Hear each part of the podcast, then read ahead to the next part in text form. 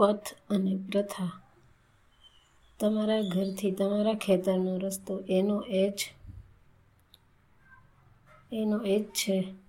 તમારા ઘરથી તમારા મિત્રનું ગામ ત્યાંનું ત્યાં જ છે.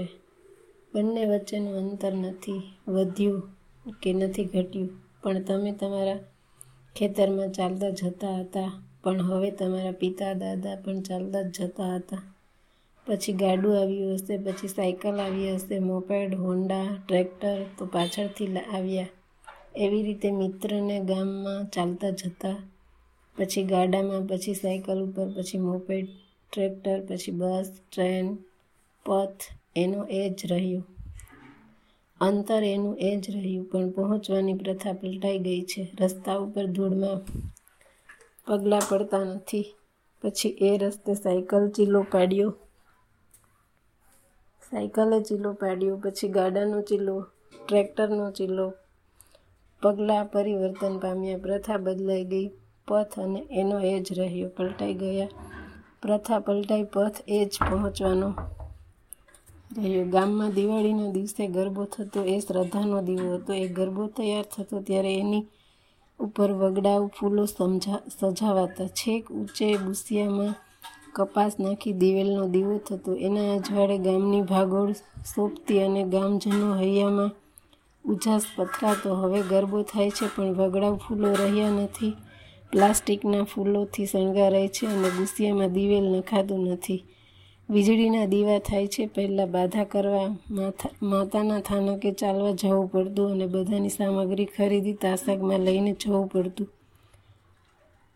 પહેલાં ગરબે ત્રણ તાલીમાં બહેનો ફરજિયાત ગાતી હવે કેસેટ વાગ્યા કરે છે, પથ એનો એ જ છે, પ્રથા પલટાઈ ગઈ છે.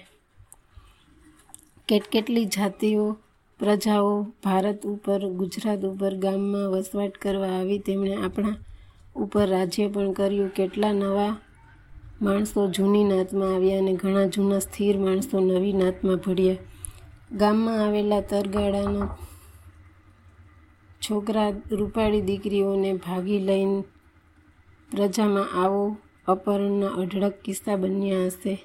તેમ છતાં જ્ઞાતિ જ્ઞાતિ વચ્ચેનું અંતર આજે દેખાડા પૂરતું પણ એનું એ જ છે.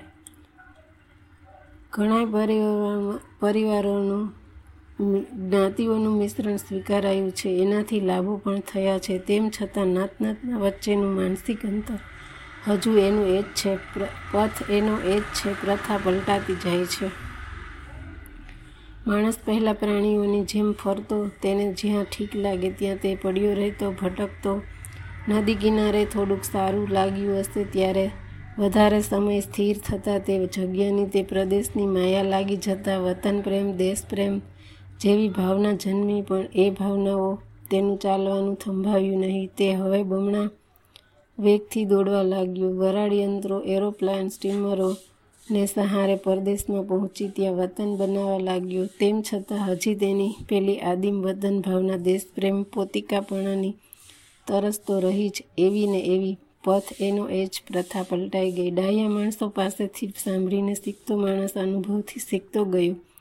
પછી વાંચતો, લખતો અને નિશાળમાં જતો. કોલેજ ભણતા પુસ્તકો દ્વારા દુનિયાભરનું જ્ઞાન લેતો થયો. વિજ્ઞાનની ક્ષિતિજો સર કરતો થયો. બીજી બાજુ એના આત્મામાં એક પ્રકારની ભૂખ પણ રહી, પરમાત્માને પામવાનું તલસાટ પણ રહ્યું. પથને પલટ્યા વગર પ્રથાઓ પલટાઈ જતા માણસ સંપૂર્ણ સુખનો અધિકાર બની શક્યો જ નથી. હજુ એની જે દોટ એ સુખની માટેની સુખની માટેની છે, એની એ જ હાઈ હોય છે. એ આત્માની શાંતિ માટેની છે. એ મેળવવા માટે, એ પામવા માટે તેણે કેવળ પ્રથા જ નહીં, પથ પણ પલટીને નવો શોધવો પડશે. એમ અવશ્ય કહી શકાય.